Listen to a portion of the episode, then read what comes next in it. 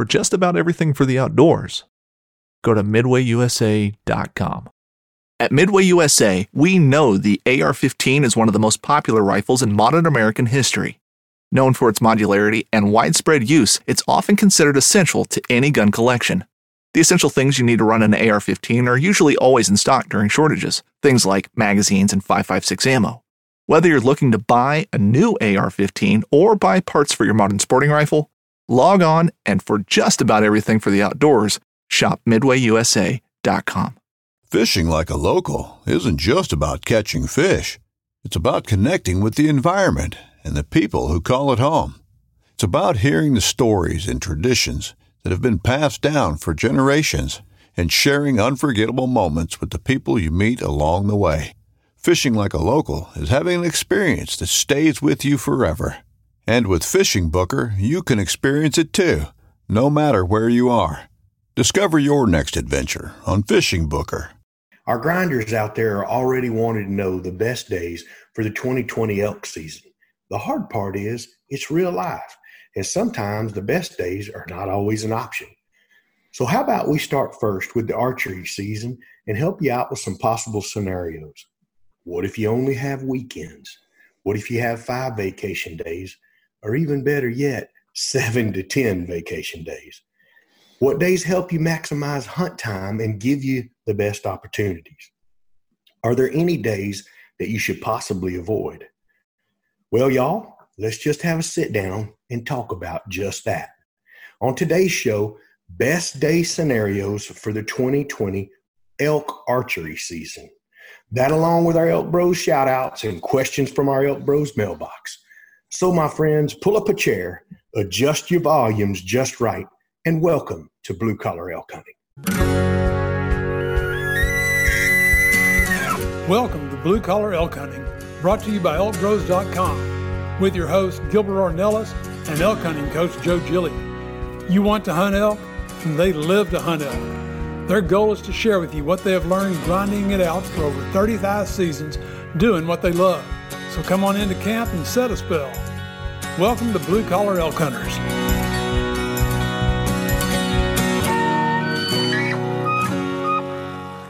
Hello again, everyone. If it's your first time with us, glad to have you. Hope you enjoy our show. And for those blue collar hunters out there following our show and grinding it out with us every week, welcome back to Elk Camp. I'm Gilbert Ornelas coming to you from Spring, Texas, and joining me from New Mexico, your elk hunting coach, Joe Gillia. What do you say, Joe? Now, not just an elk coach, but Joe's going to be a grandpa. Grandpa Joe. Grandpa Papa Joe. Joe. There is a whole lot of lot of acronyms that can go with that, Joe. Yeah, Paw Paw, Grandpa. I mean, you name it, huh? Old fart. I don't care. You know, it's freaking Luis. Abuelo. Abuelo, right away. Luis was like, Well, can I call you Grandpa Joe? I'm like, Heck yeah, man. Call me whatever you want. And then I'm going to go walk your butt off. So, Yeah, exactly. Put it on you, man. no, man, it's just uh, what a way to start 2020. And, uh, you know, with all of that, and I thought uh, there's a surprise coming here pretty soon, y'all. Uh, there's going to be a surprise coming. I'm just throwing that out there. But 2020 started awesome with our daughter letting letting the family know that uh, her and our son-in-law Dominic, Ashley and Dominic are are, are expecting, and this is our so first, cool. and they're going to be incredible parents, man. I believe wholeheartedly that our men's greatest blessing is their children, and their second greatest blessing are their grandchildren, for sure. Yeah, yeah, that's that's definite, man. So that's well, really I'd like to tell everybody, I'd like to tell our listeners out there, I'm going to apologize now. I'm kind of a little bit under the weather. I've had a, a chest cold and a head cold for the past week, but we're going to grind it out tonight anyway, Joe. Heck yeah, that's what we do, bro. We we we we can put the attitude and effort out there, right? Every day. know, And uh, you know, uh, we've been on, we've been road warriors back and forth from Albuquerque to Cimarron, and uh, good things are happening with the reports. I, and God bless all of y'all that continually send uh, emails to Chav and and all those well wishes. And I and I'm telling you, um, man, I it's it's it's awesome and great things are happening. The guy's face is filled out. He's starting to look hunting weight again. Yeah yeah he's back to 134 and 134 counting man. Yep Had sounds his, like he's got a good little appetite going so he does bro and got his third round of chemo um, on monday. His blood levels were really good. Uh, things are happening in the legs. I mean we're just cracking at the pt and he's just working his butt off man and uh, uh, we're just blessed with with what's been happening there. So, uh, oh, also I wanted to thank. Uh, I mentioned it to you earlier, Gilbert. You know, a lot of people. It's so funny. I get these. A lot of people don't know about the Elk Bros Patreon page, and basically that's um, it's it's Patreon.com/slash Elk Bros, and um, that's where people can go and support our programming um, by pledging so much uh, we ask for like three dollars a month as our basic pledge to help yeah. us out just with keeping the lights on and paying for this podcast. And and i, I want to thank those guys that uh, have been doing that because they're now paying for this part of this. So it's not no longer just coming out of my pocket there. And you know we love That's doing awesome. this and everything but it sure helps to be able to pay for some of this. Well we thank all of those guys for sure. Oh man. And and you know it's funny because i thank them and they're like wow you never even tell, told us about it, and we're not big on telling people about that. If if they yeah. like what we do and they like who we are, what we represent, and and they check out our the stuff that we have, they'll eventually come across something like that. And if they want to do it, cool. If they don't, yeah. man, we're going to do what we do anyway, right, bro? You bet, buddy. Yeah, no so, matter what. No, no matter, matter what, what, we're coaches. No, no doubt, one hundred percent. Well, Joe, you know what time it is, man. Shout out, it's shout time out, for the Elk Bros shout, out. Yes, sir. If you're new to the show, there's just shout out to the few cities with the most listeners topping our charts this week. Oh, and I went and checked out some of those, and uh, we're bumping 4,000 cities now. 4,000 4,000 cities, cities, in the U.S. and 41 countries right now that we have 41 countries. That's so awesome. My daughter's, she's always asking me, Daddy, you know, are y'all really in 41? I said, look, look, baby, 41 countries. No 41 doubt. countries. And, yeah. you know, I, I all of you guys out there that are that are from all these different places in the world and you're tuning in to listen to us i wish i could speak every one of your languages and personally thank you in your language because you're willing to listen to this redneck talk and, and, and i bet for a yeah. lot of these guys man a lot of these places it, it it's like what did he say? mm-hmm. Como? uh, you know, I mean, dude, I mean, we were Korea, Indonesia, Japan, China. I mean, all over the place, man. And so a lot cool. of the European countries is just pretty, pretty cool, man. Very so, cool. uh, wanted to say that, and let's start out. First of all, top in our charts, the home of Ohio State University, and they love their sports here, Gilbert. No doubt. If every single college and professional sports venue here was filled to capacity at once, they would have over 172,000 seats filled. Wow. Their most wow. prestigious fan has to be national treasure and OSU fan J.K. Simmons. And if None of you guys know that. Look that name up. You'll recognize the face. You've seen him in a lot of shows. But, uh, oh, in fact, I, I think uh, I'm trying to remember. I think JK does that. Uh, uh, we've seen it. Uh, if it's a farmers, I think it's the farmers commercials he does. Oh, wow. Yeah? Okay. But what most people don't know is that he's also, and this is what's huge. My wife loves this guy, man. The mm-hmm. voice of the yellow M&M. A I'll true, be dang. A Buckeye through and through in Columbus, Ohio. Columbus, Ohio in the house. Yes, sir. That's cool, man. So he's the voice of the yellow M&M. Huh? Voice of the yellow M&M. Yeah. That's awesome. well, Joe, there's nothing quite like calling out Woo Pig Sooie. And I know many of them. This city's known as the track capital of the world for being the home for the University of Arkansas track and field program, which has won not five, not 15, not even 25, but a whopping 45 national championships. 45. 45 national titles. You know, I in Fayetteville, Arkansas. Fayetteville, Arkansas, in the, In the house, house. guys. Woo pig Sooie. Uh, woo, pig Sooie. Look, man, those fans are rabid, brother. I've been up there watched University of Texas play. uh huh. Southwest Conference days when I was a young man. I'm kind of showing my age here, but at the end of the day, uh, been up there and watched them play against the the University of Arkansas uh, in the Cotton Bowl. I mean, it was uh, it was always a slobber knock, as old Keith Jackson would say. Uh, it was a slobber knock fest up there in in uh, Fayetteville or at the Cotton Bowl, and man, I'm telling you, it was. Uh, that that Arkansas group always comes to play, and you know my daughter goes to school in Arkansas there in Yeah, Arkansas that's right. at uh, Ouachita Baptist University. Yeah, So yeah. and they're like three-time national champions in football in Division Two. So uh, Well, um Oh. and, and I'm telling you, man, a lot of people, when they think about Arkansas, they think about Razorbacks, they think about football. sure, But let me tell you what, man, that track program has been a dynasty, man. They're unbelievable, forty-five, 45 national, national champions. championships. And when That's you're talking. D1 track and field, man, that that ain't no easy feat. You know? Uh-uh. No, you having to run up against all the big ones. I mean, Yeah. the SEC, the Pac-10, Pac-12. Yeah, mean, so Fayetteville, man, our hats off to y'all over there. And uh, look forward to see some Arkansas boys over here in the Elk Woods. Up next, the second most visited ski resort in the U.S. averages 300 plus inches of annual snowfall. And I don't know how they do this with that much snow, but also 300 days of sunshine a year. Man, I, I don't know. It's snowing when it's sun's out or something. sounds like it snows a little while, it's shiny sun. Yeah. Wow, In okay. 1898, it snowed here for 79 days straight. Oof. But Ooh, if it's- it's snowing, y'all, you can grab a drink at the Gold Pan Saloon, a popular drinking hole from back in 1859, which is still pouring that stuff today. The Gold Pan Saloon, Gilbert, is the oldest operating saloon west of the Mississippi, and you'll find it only in Breckenridge, Colorado. Awesome, man. That's a cool town. Been there several times in Colorado and Breckenridge.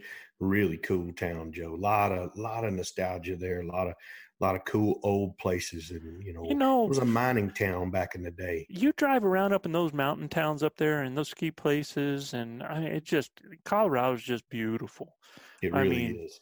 uh, that that's all you can that's all you can say about it. it's just daggone beautiful man Yep.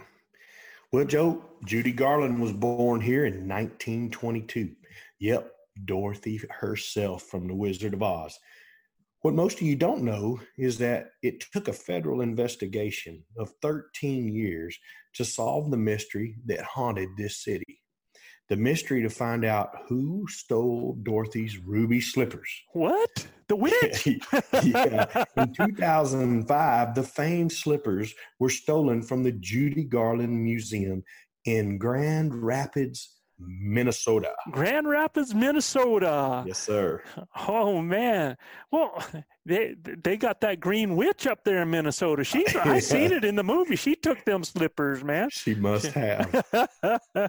she got some vengeance on that. Yeah, I mean, it took 13 years, but uh, I think they they in 20, I think it was 2018, 2018 that uh, They that the it. FBI had a, a big deal uh, and announced that they had found the ruby slippers. Unbelievable. Yeah, isn't that crazy?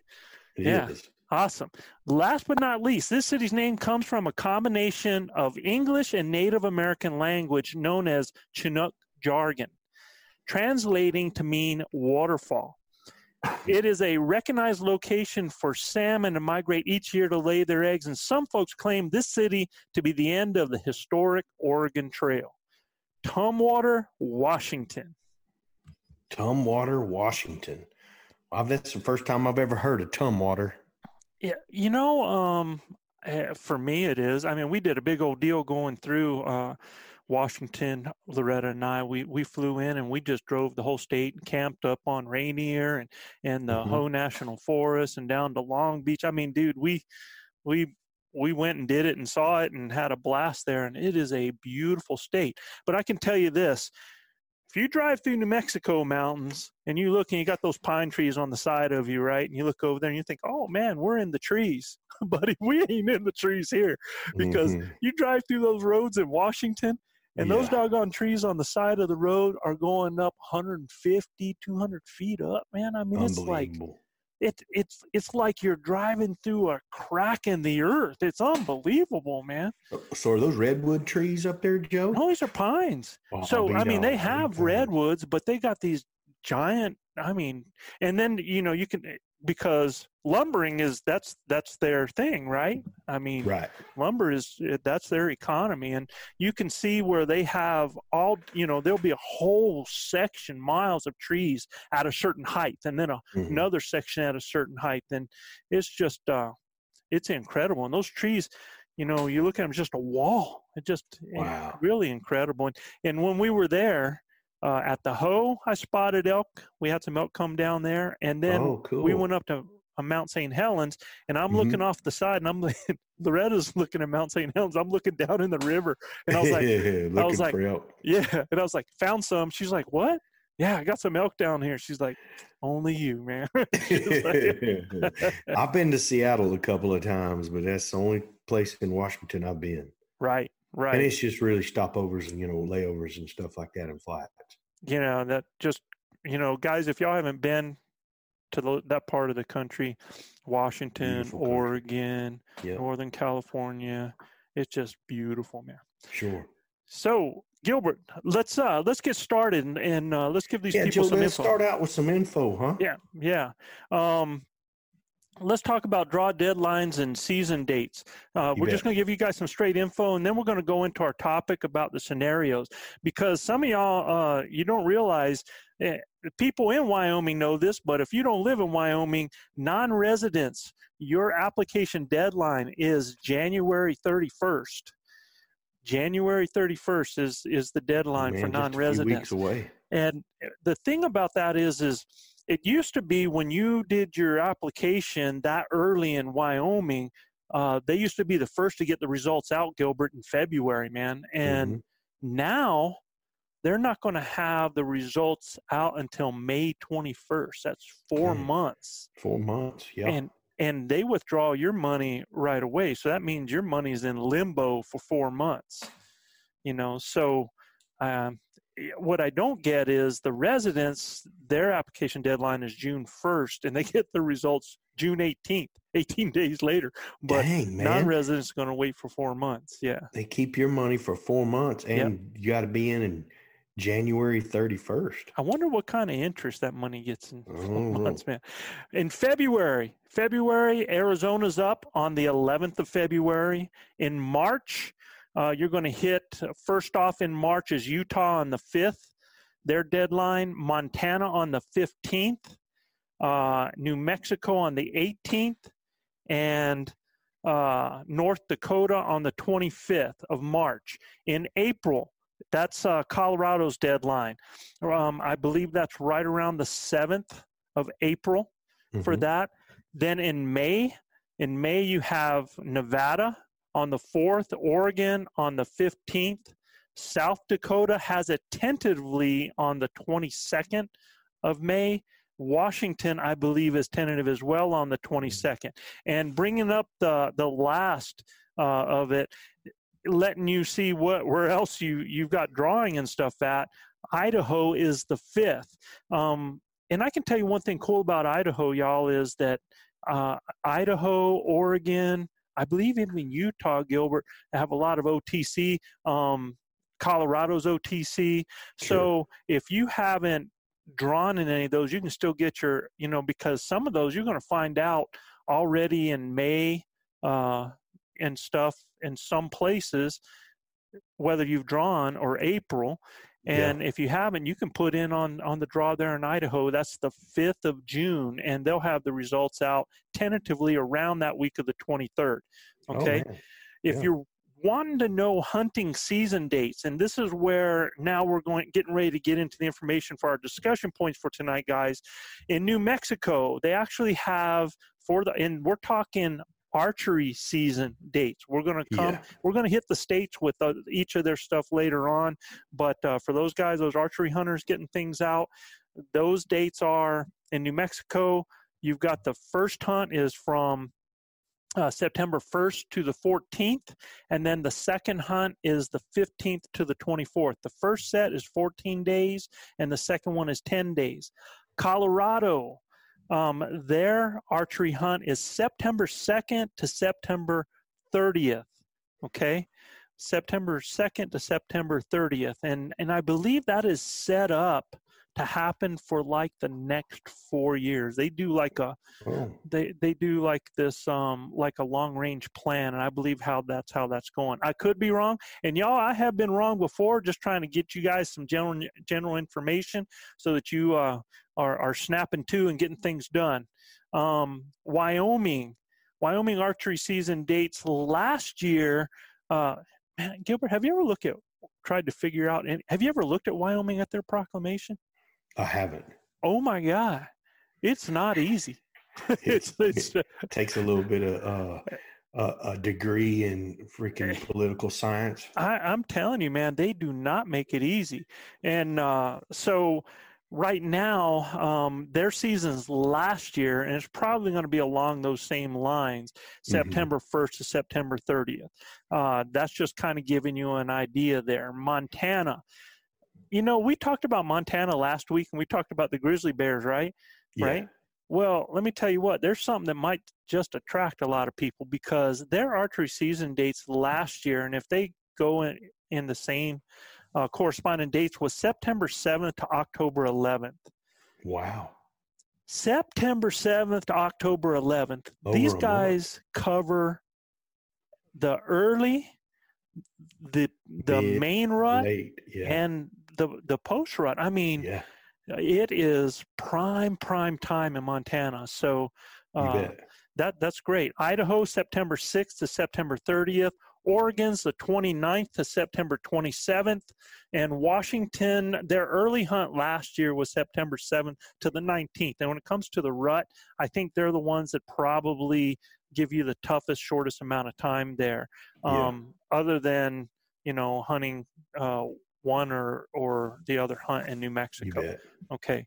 So there there we have those dates there. If any of you guys have any questions on any of that stuff, send it in. If you have a question about your particular state, what we feel, what we think, we would love to have that discussion. We're going to talk about some of them here uh, this evening, just talking about the archery. Okay. Yeah. Yeah.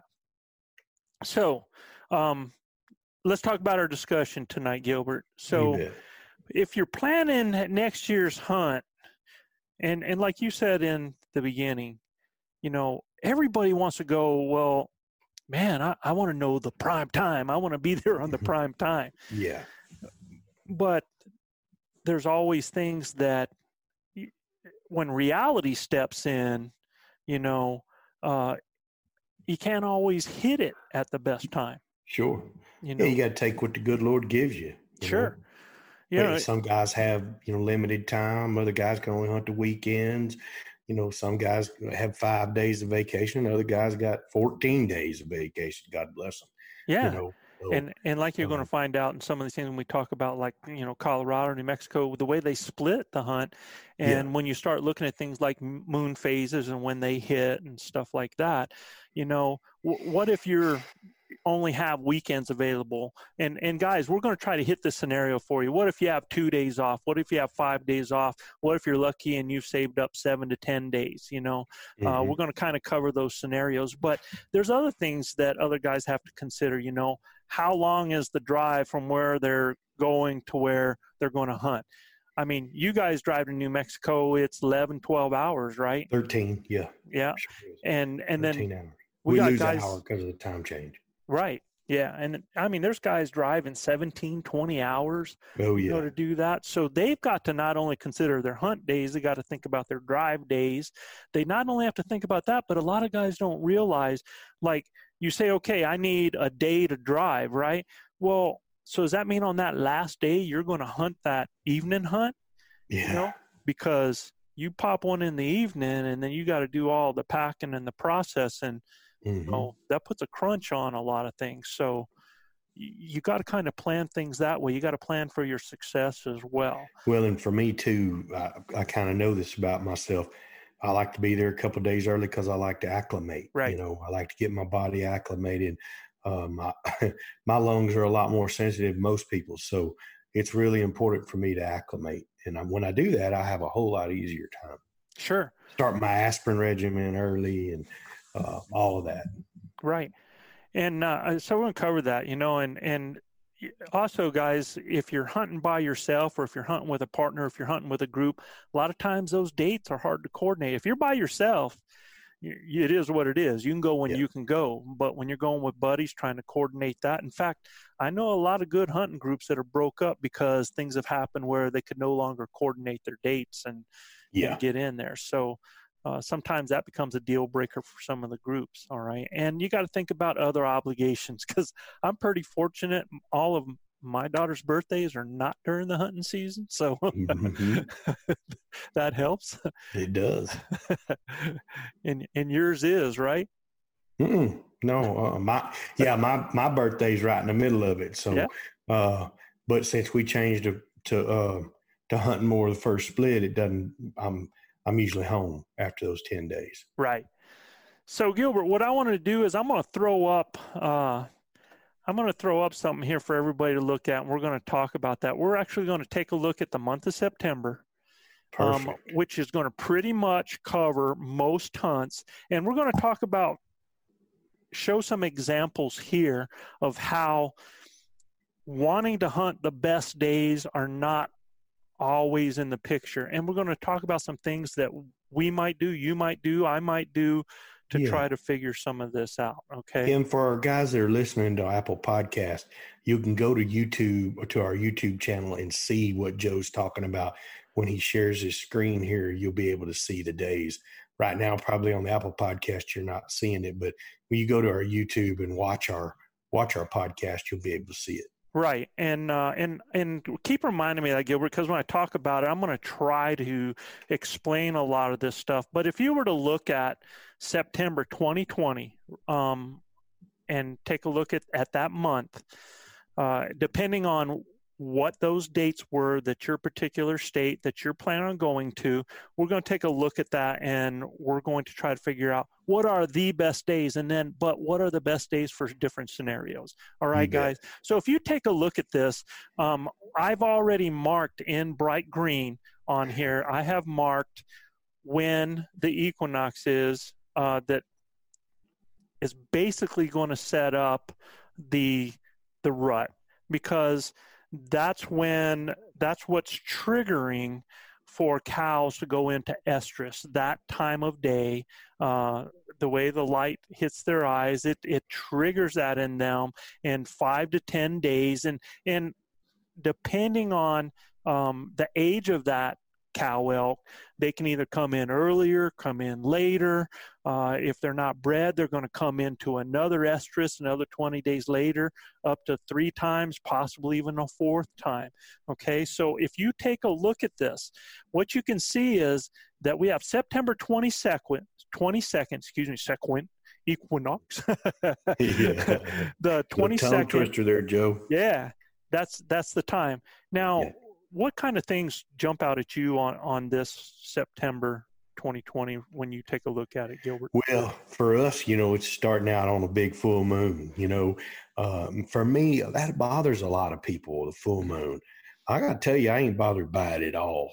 Um, I know what the elk are going to be doing that time of year, and be it full moon or not, we're going to be out there pounding the ground, right? So, right. Uh, at the at the end of the day, you can see our first part of our season starts out with a big bright moon mm-hmm. and then it starts waning after that right and uh, so you you'll start see once you get to around the 10th of september it really starts getting into some really good phases of the moon that we like to hunt right mm-hmm. right yeah, you take a look at that week of the 13th to the 19th, and mm-hmm. you pretty mm-hmm. much have a dark week, basically. Mm-hmm. You know, you've got that uh, new moon happening, and a lot of people would look at that and say that that's right there, um, that 13th to the 19th.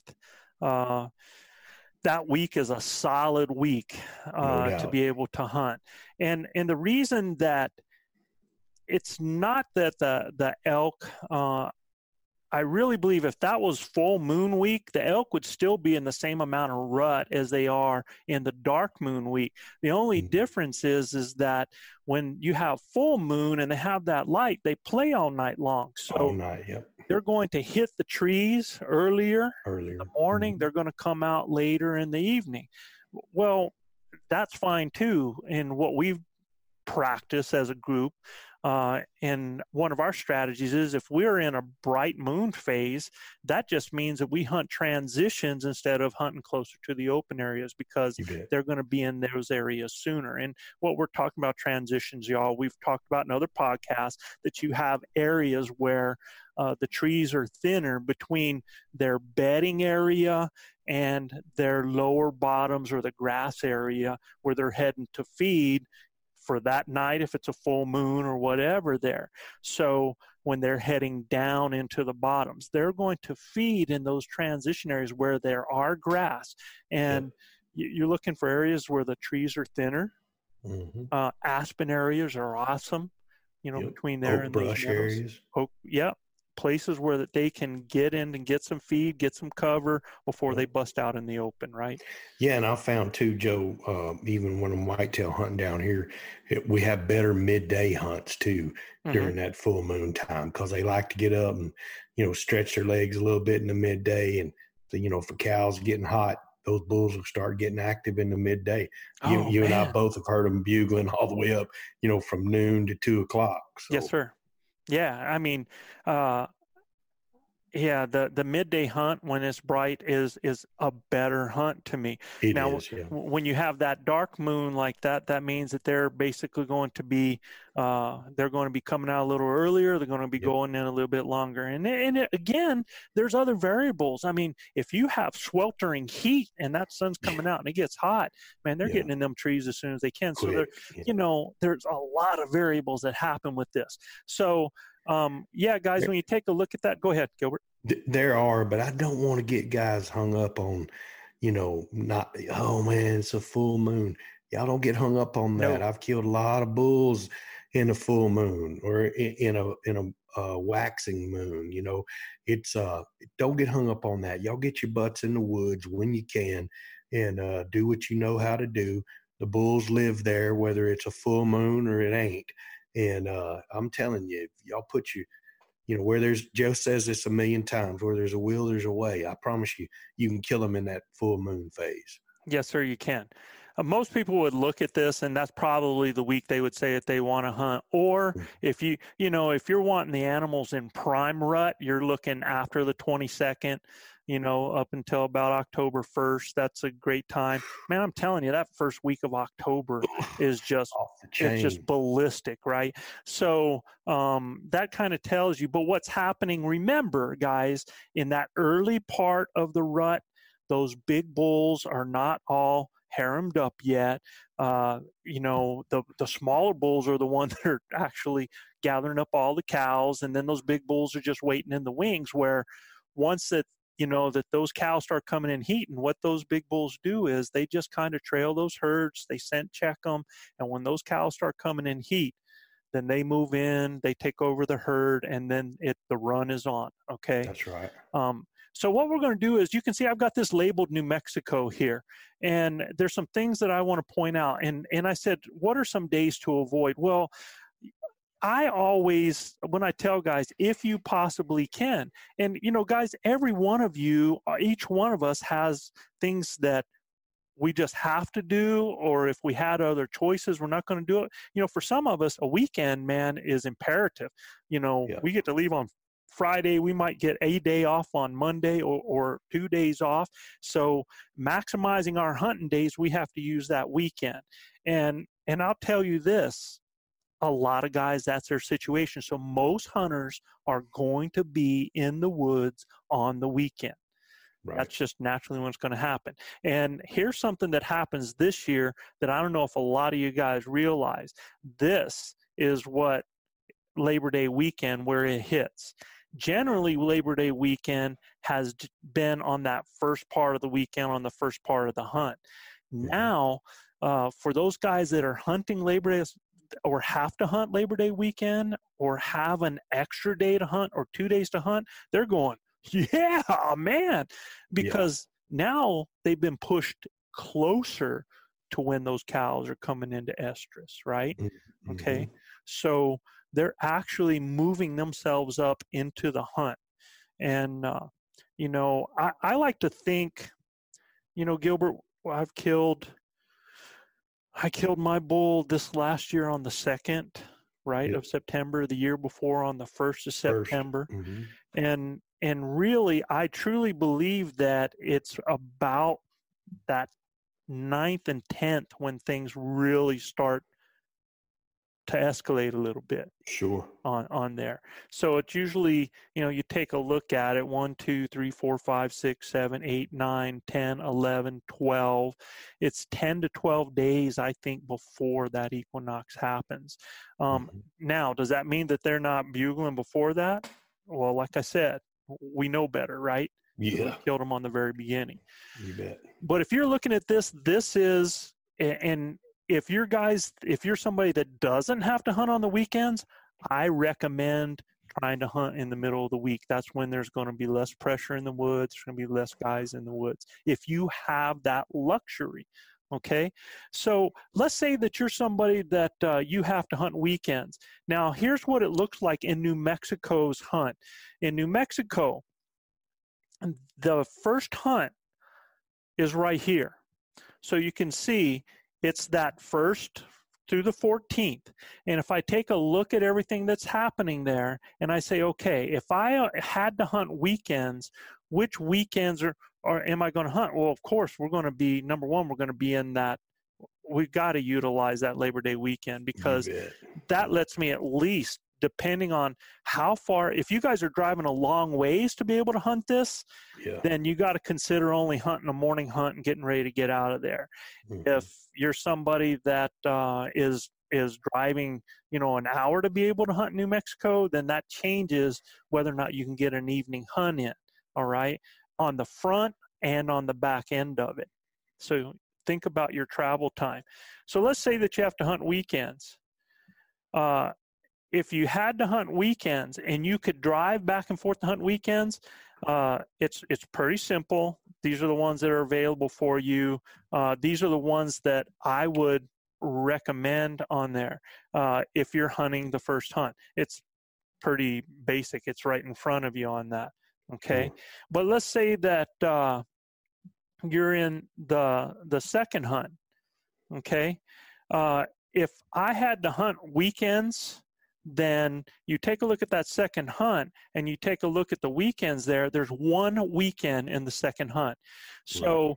that's another reason gilbert that i think if you take a look at at the applications that go in in new mexico most mm-hmm. guys haven't been applying for the second hunt eh, which a lot of now all the outfitters and those guys most of those guys are doing their hunts in the second hunt that's but right. most public land hunters are are actually applying for the first hunt and the reason is is because labor day weekends there and if they if they have the ability to hunt multiple weekends it's yeah. going to happen in the first hunt because all they get is one hunt and they're going to have to use some days off to be able to do that if they're going to utilize weekends yeah so, for for our guys on apple podcast those dates that joe's talking about in the first the first two weekends are uh, right. the fifth and sixth, and then the eleventh and twelfth uh, and thirteenth. Right. So. So um, when you um see that, uh, and I kind of put them on half day because yeah. Labor Day weekend is the fifth, sixth, and seventh, this year. Right.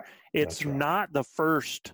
You know, it's not that. Uh, 31st, first. Usually that. Labor Day is on the 1st of September, right? That's right. Okay.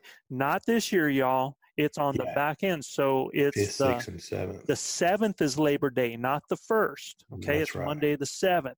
So now what that does is that means, man, you can take off out of work if you're close to your hunting area. You can take off and Yeah. get an afternoon hunt in on that Friday, or get camp set up on that Friday, and you're hunting Saturday, you're hunting Sunday, and depending on what Monday you have to do, you can at least get a morning hunt in on Monday, right?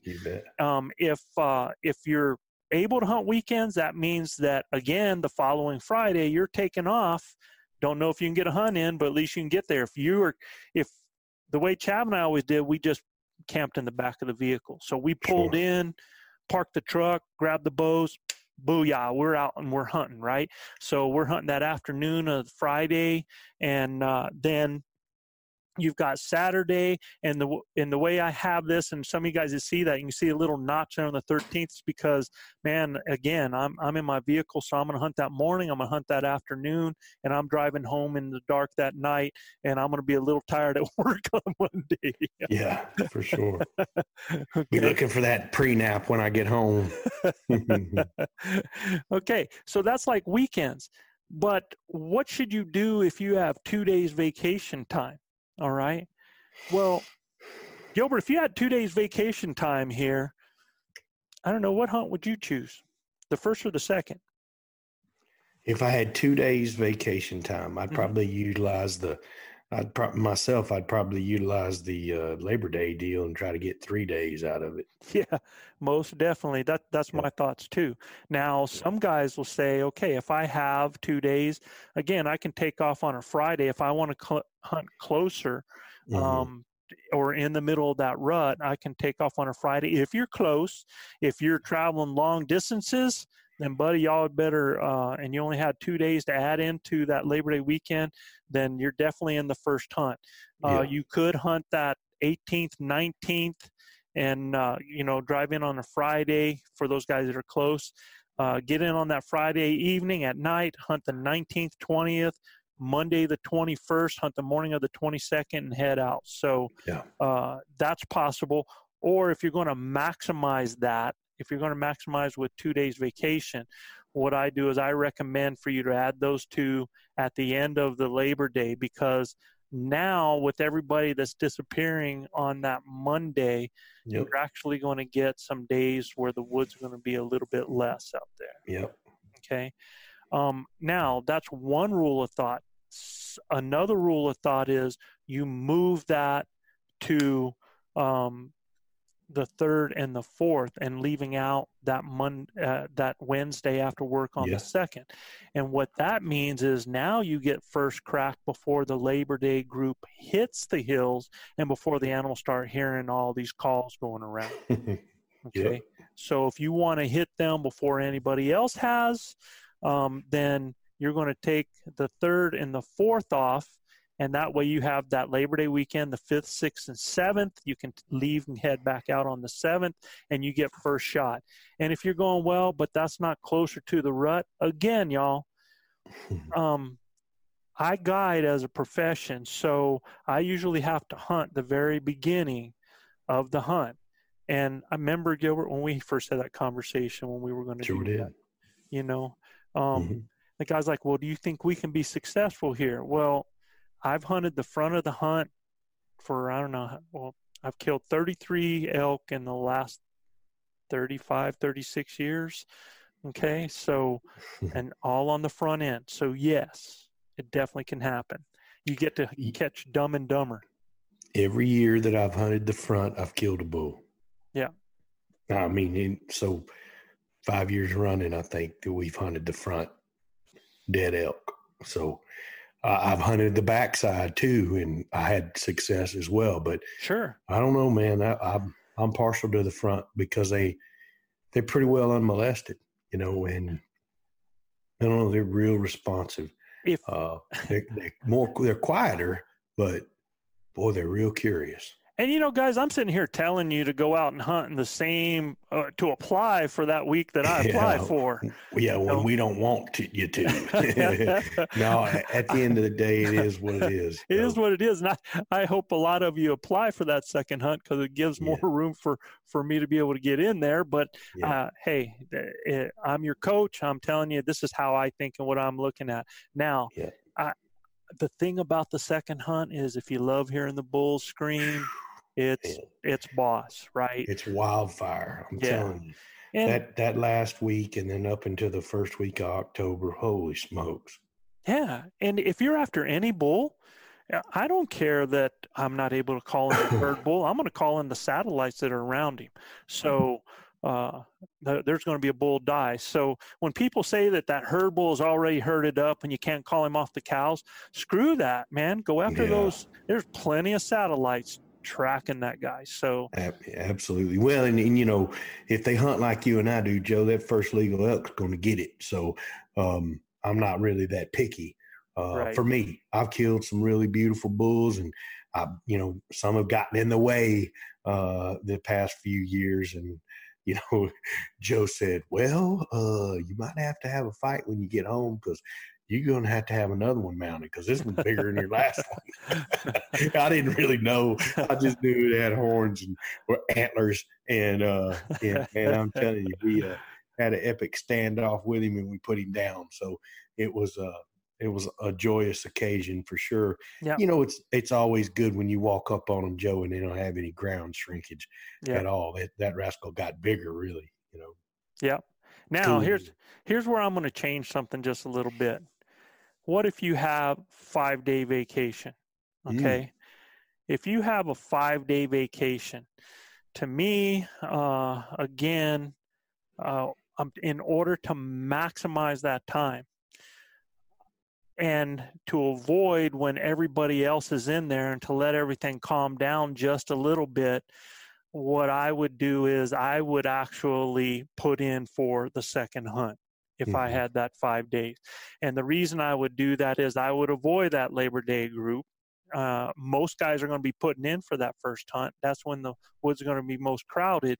And what I would do is I would utilize those weekends on the front and the back end for my travel so that I'm maximizing my hunting days.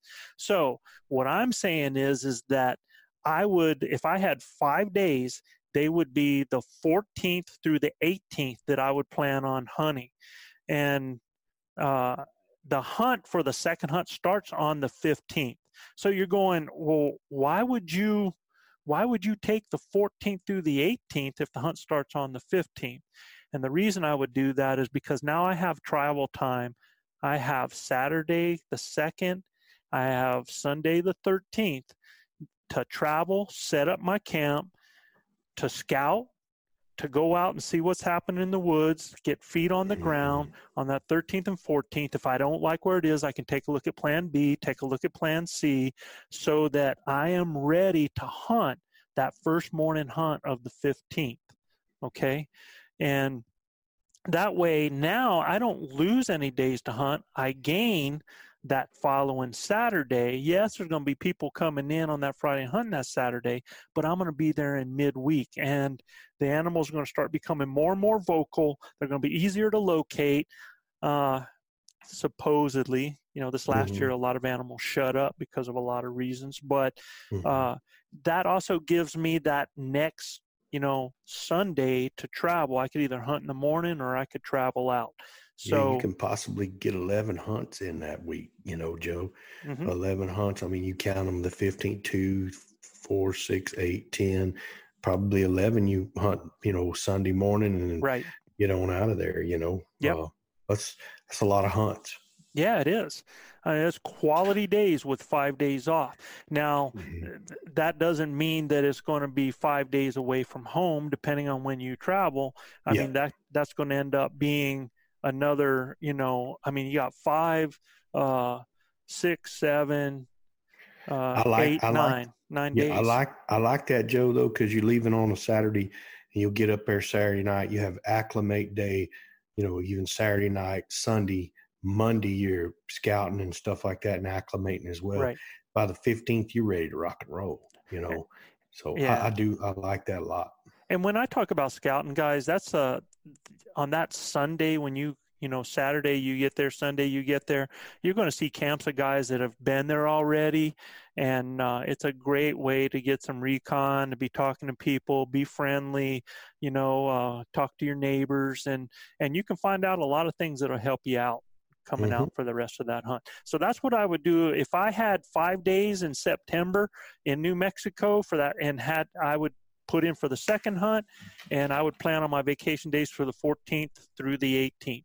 Now, what if I had uh, seven to 10 days?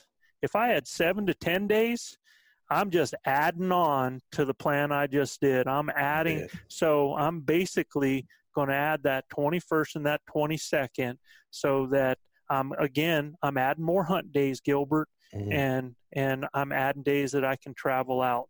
Uh, uh, because again, I, am not able to go ahead of that anymore because it's in that first hunt.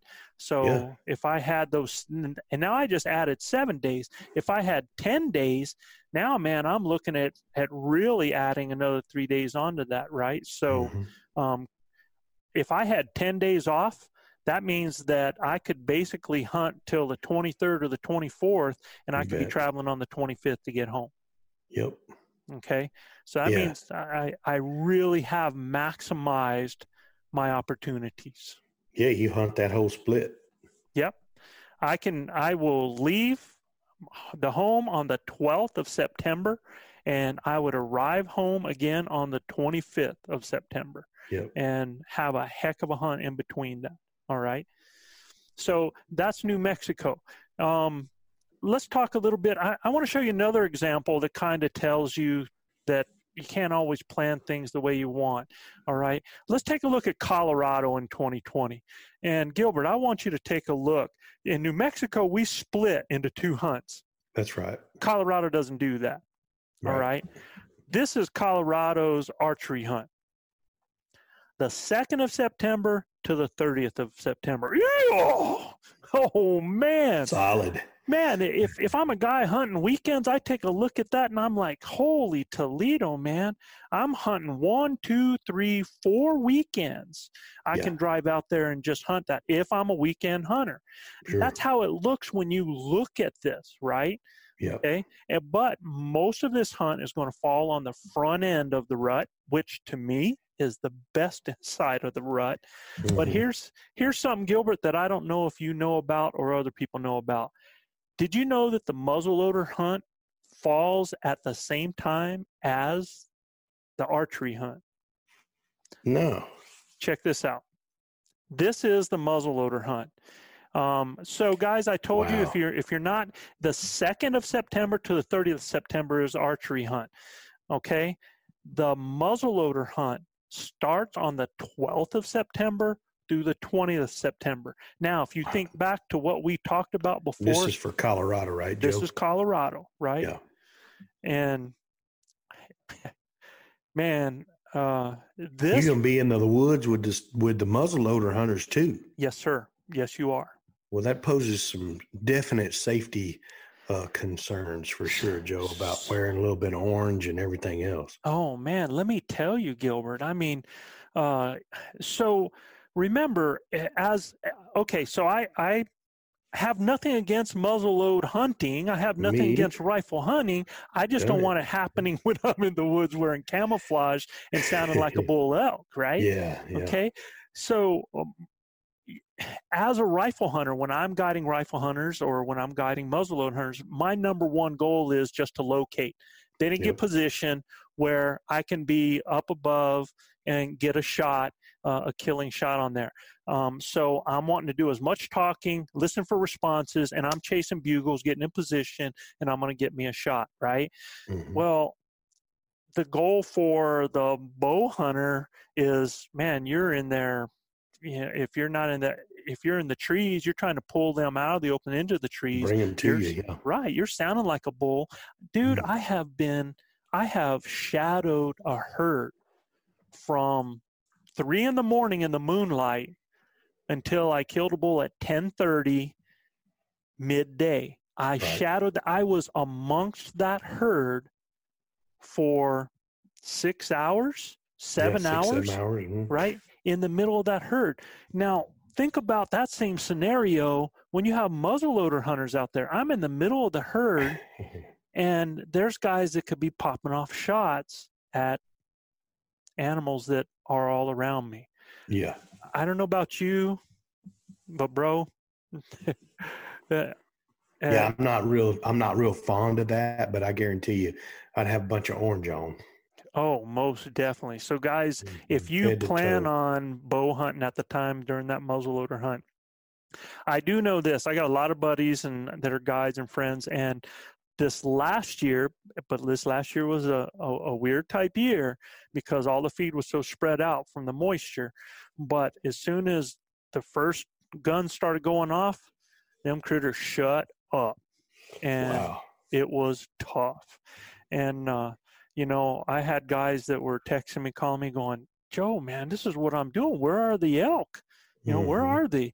And what do you think? And and where should I go? And this and that. And and it it made it really really tough so for me that 12th through the 20th for me y'all is a deal breaker that i don't want to be in the woods there so now i almost have a split hunt like in new mexico yep all right so really you've got to me my archery hunt now is the second through the that 11th. I can hunt through the 11th. I don't mind driving out when those guys are in the woods on the 12th. I don't mind yeah. breaking camp on the 12th. That doesn't bother me a bit on that weekend and driving out. Mm-hmm. Um, so, uh, or on, on that second part, going in on the 19th mm-hmm. on that sure. Saturday, uh, and you know I've set up camp and I can scout on that wearing my orange I can go get on those ridges and I can do some scouting, talk to and some go camps. get my prison orange jumpsuit and, and, find out where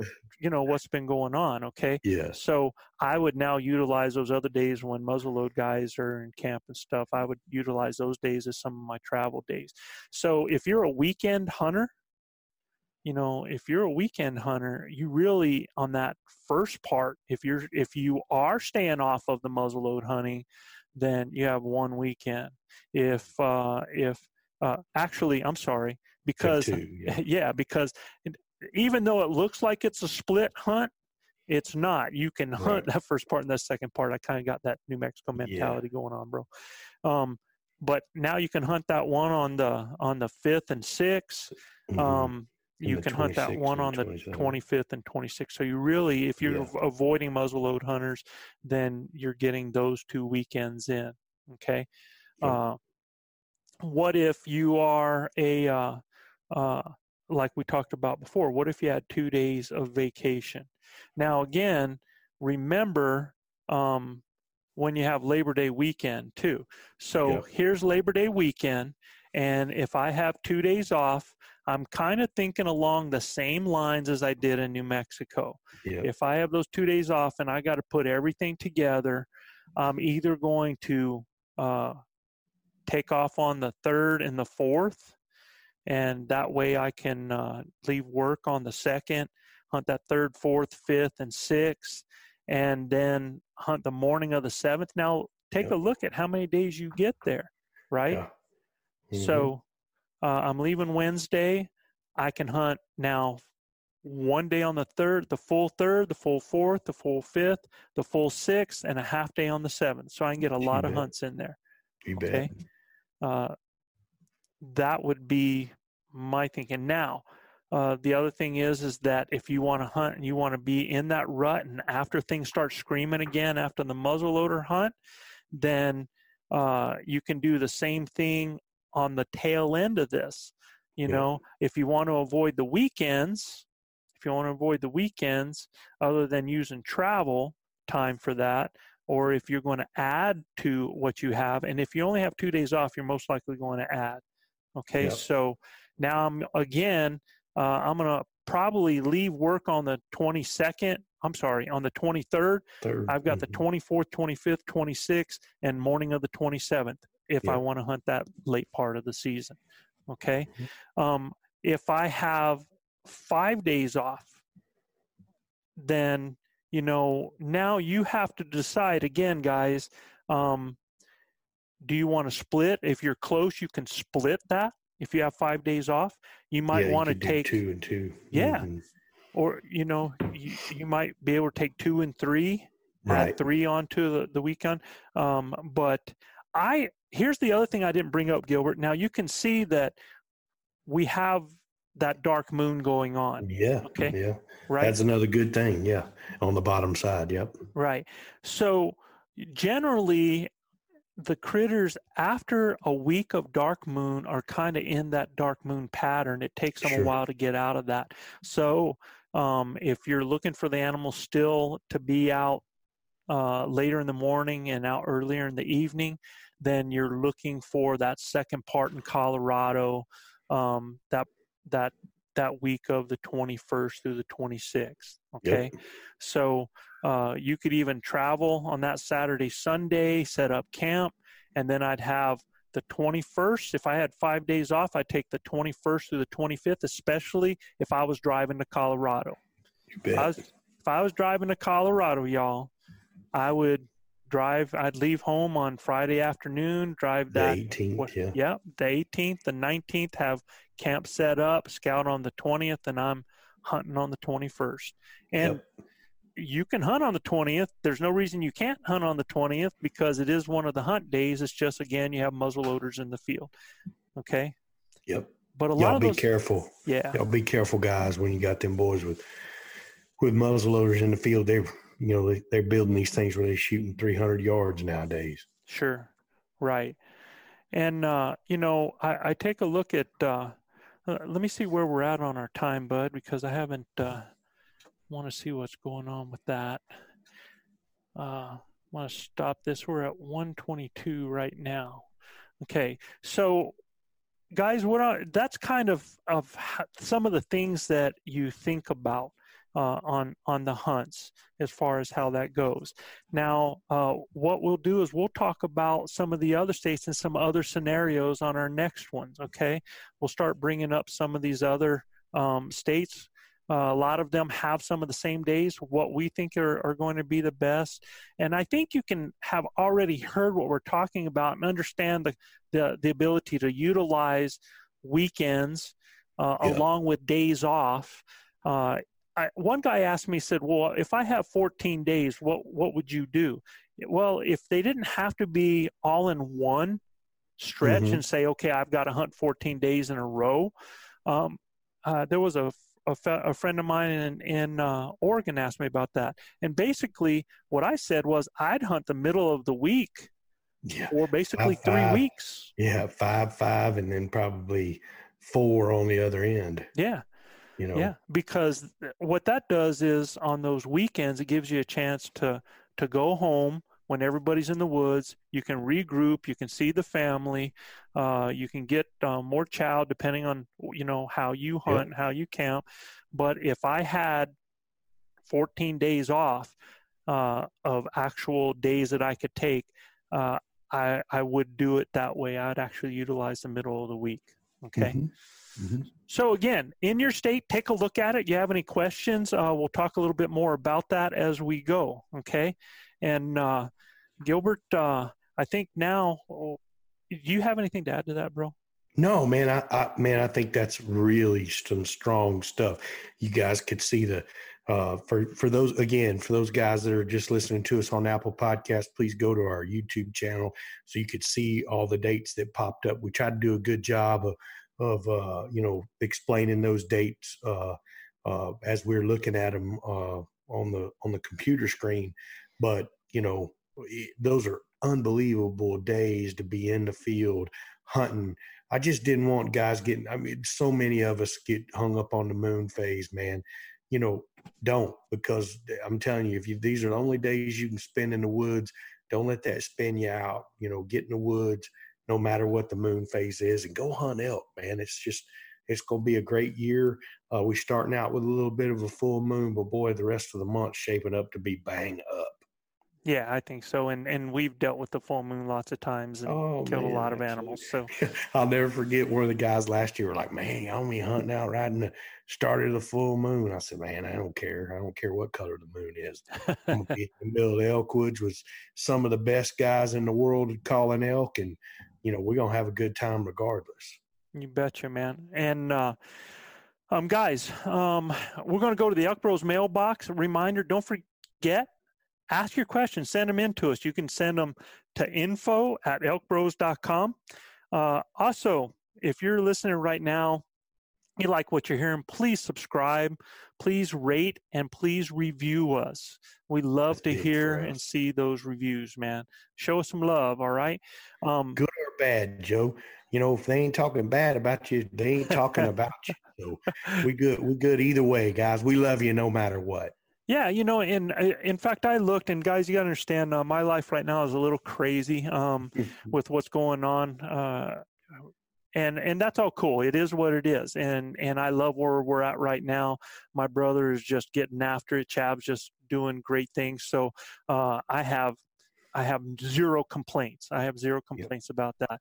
Um, but uh, like I, I saw uh, a guy asked about um, on one of our YouTube videos where we're talking about putting our animals in an ice bath. And his mm-hmm. question was, doesn't water equal, um, I think, it, uh, bacteria growth? Mm-hmm. And, mm-hmm. uh, and I'm going to answer his question uh, on there, and then we're going to talk about it here just a little bit more too. But mm-hmm. um, guys got to remember, it temperature really promotes bacteria growth. And I've I've hung animals in my garage, and some of the things that I've seen in there because of the temperature, just uh, man, I mean, it can go bad uh, just hanging as well. So you bet. Uh, uh, we'll talk more about that, but. We've got a question from Enrique Mora from Vancouver, Washington. And, right. you know, I sent a, a, a reply back to Enrique, and, and what a, he sent a nice introduction and just a great sure. guy. Um, but uh, I told him, man, this dude could be from New Mexico, Enrique Mora. Mora? Yeah. yeah. you know, because Mora is a community that, well, yeah. one of our uh, com- competitive communities that are rivals for our school a lot of times. Sure. So uh, if he ever came here, a lot of people would try to be connecting him up with who he who he's related to. You know, right, so. right. but his question was, how should I start the conversation with the biologist regarding info on where and why? My concern is that I don't want to sound like I'm just out to get some easy info for some easy hunting. I really respect all the work these guys and gals do for our hunting opportunities and fisheries. What questions should I ask regarding potential units to hunt? And assuming all goes good, what other questions can I and should I ask while I'm on the phone with him or her? Hmm. So, uh, my concern is I don't want to sound like I'm just out for some easy info and for some easy hunting. Heck yeah, you are, Enrique, yeah, son of all we, Yeah, that's why we use all our resources that we have. You know, yeah, everybody wants to make it easier and help ourselves. You know. Yeah, no, and and I'm just giving you heck, but uh, uh, it's a good question, man, and and I'll tell you first of all, you do not want to ask them about potential units to hunt. Yeah. You, you, you don't call up a game biologist and say, you know, you know, what hunt unit do you recommend? Because and these these guys get all kinds of people that do that. Yeah. Yeah. Okay. So if you have somebody's in construction and there's somebody that that does foundations and you start talking about foundations and how you do it and what you like about it and your methods and your methodologies a conversation then ensues no right. Yeah. right so if you want to get information and you want some help from a game biologist, then do your homework before you yeah. call that person. Okay. Um, you know a lot of states produce data on sure harvest reports and mm-hmm. stuff like that so to implore you to go to that that data set and check that out and have some of those ideas before we talk about you know an area you know you might ask that uh, biologist, hey, do you unit 54 or unit whatever uh, number? Do you know much about that unit? I've heard, you know, in the, y'all's harvest report numbers, they're high, you know, for bull activity. And I mean, you, you can have an educated uh, conversation with him about something like that. But you really need to do your homework as well. Well, yeah, because a lot of those units you're actually wasting their time because sometimes the reason they're high is because they're private and they've yeah. got uh, outfitters stuff on there, and so it's a yeah. whole different deal. So, um, you know, really do your homework and then bring up the potential points for the areas that you're looking at, the concerns and thought you have when it comes to like access um, mm-hmm. or lack of access, things that could cause pressure by other hunters. Uh, you know, your concerns about, you know, you've checked out the bull cow ratios, uh, the possible calf mortality due to predators, effects of a dry or a wet year on that yeah. area. When you start talking like a biologist to a biologist, the conversation starts. And yeah if the conversation starts and he starts to chime in at any time, then you be quiet and listen. Yeah. you know, if yeah, my grandpa said use what God give you two of instead of one of. I hope more. yeah. Yeah. And like yeah. Gilbert said, find out if there's any studies in the area. They might be able to point it to you, you know, possible size of the resident herd. Uh, Colorado has studies, dude, that you can download and you can put into um, I'm not, I don't think it's onX, but you can put it on Google Maps. They have migration information that wow. you can look at on those maps and you can download and input on there. So there are some really helpful aids that will show migration corridors, transition areas from summer to winter. Okay. But understand that these guys are going to want to talk to people that have a true interest in the animal instead of just looking for a quick, easy way to kill an elk. Okay. Yeah. Yeah, for sure. Yeah, and uh, also, Bud, uh, I would also recommend to you before you talk to them, talk to other fishermen, fishermen, friends, colleagues, people that are out there, and uh, and let them know you're getting into elk hunting, and and conversations start up, and you'll pick up some nuggets here and there that will help you before you have that conversation with that game biologist. Okay. And, oh, and when you talk to them, don't call it horns because they're going to tell you it's antlers, right, Lance? yeah. So I hope that answer answers your question, bud. Yeah, man. All fantastic content um, this week, Joe, for our guys getting ready to look to put their hunts together with their new hunting profiles that they've used off of our last podcast and right. understanding what they're looking for uh, now the dates they've got, they can really hone in on what they need. So fantastic content. Look forward to to uh, to getting together next week and talking about this further, Joe. Oh, you bet. Yeah, I mean, we need to throw some other states in and some of their their uh, their dates and see what we're talking about. As always, guys, if you like what we're doing, please write, uh, rate, and review us. Go to uh, our Apple Podcast and rate and review us. If you have any questions, please uh, send them to us at info at elkbros.com. For Gilbert Ornelas here in Spring, Texas, and Joe Gillia there in New Mexico, we want to thank all of our listeners. God bless you. What, men, hug your women, kiss your wives, wives, kiss your husband. Y'all hug your babies and uh, keep your broad head sharp and your powder dry. And we'll see you next week right here on Blue Collar Elk Hunting. Peace, peace, y'all. See you next week.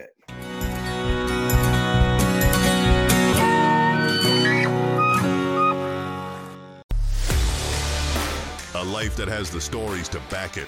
A life to be proud of. It's a Winchester life. Yeah, baby. 6-8 Western. Oh, mule deer, baby, right there. Tune in every Tuesday at 7 p.m. Eastern on Waypoint TV. Awesome. Don't miss Thursdays with Saltwater Experience, brought to you by Golden Boat Lifts. Every Thursday night from 7 to 10 p.m. Eastern on Waypoint TV, the destination for outdoor entertainment.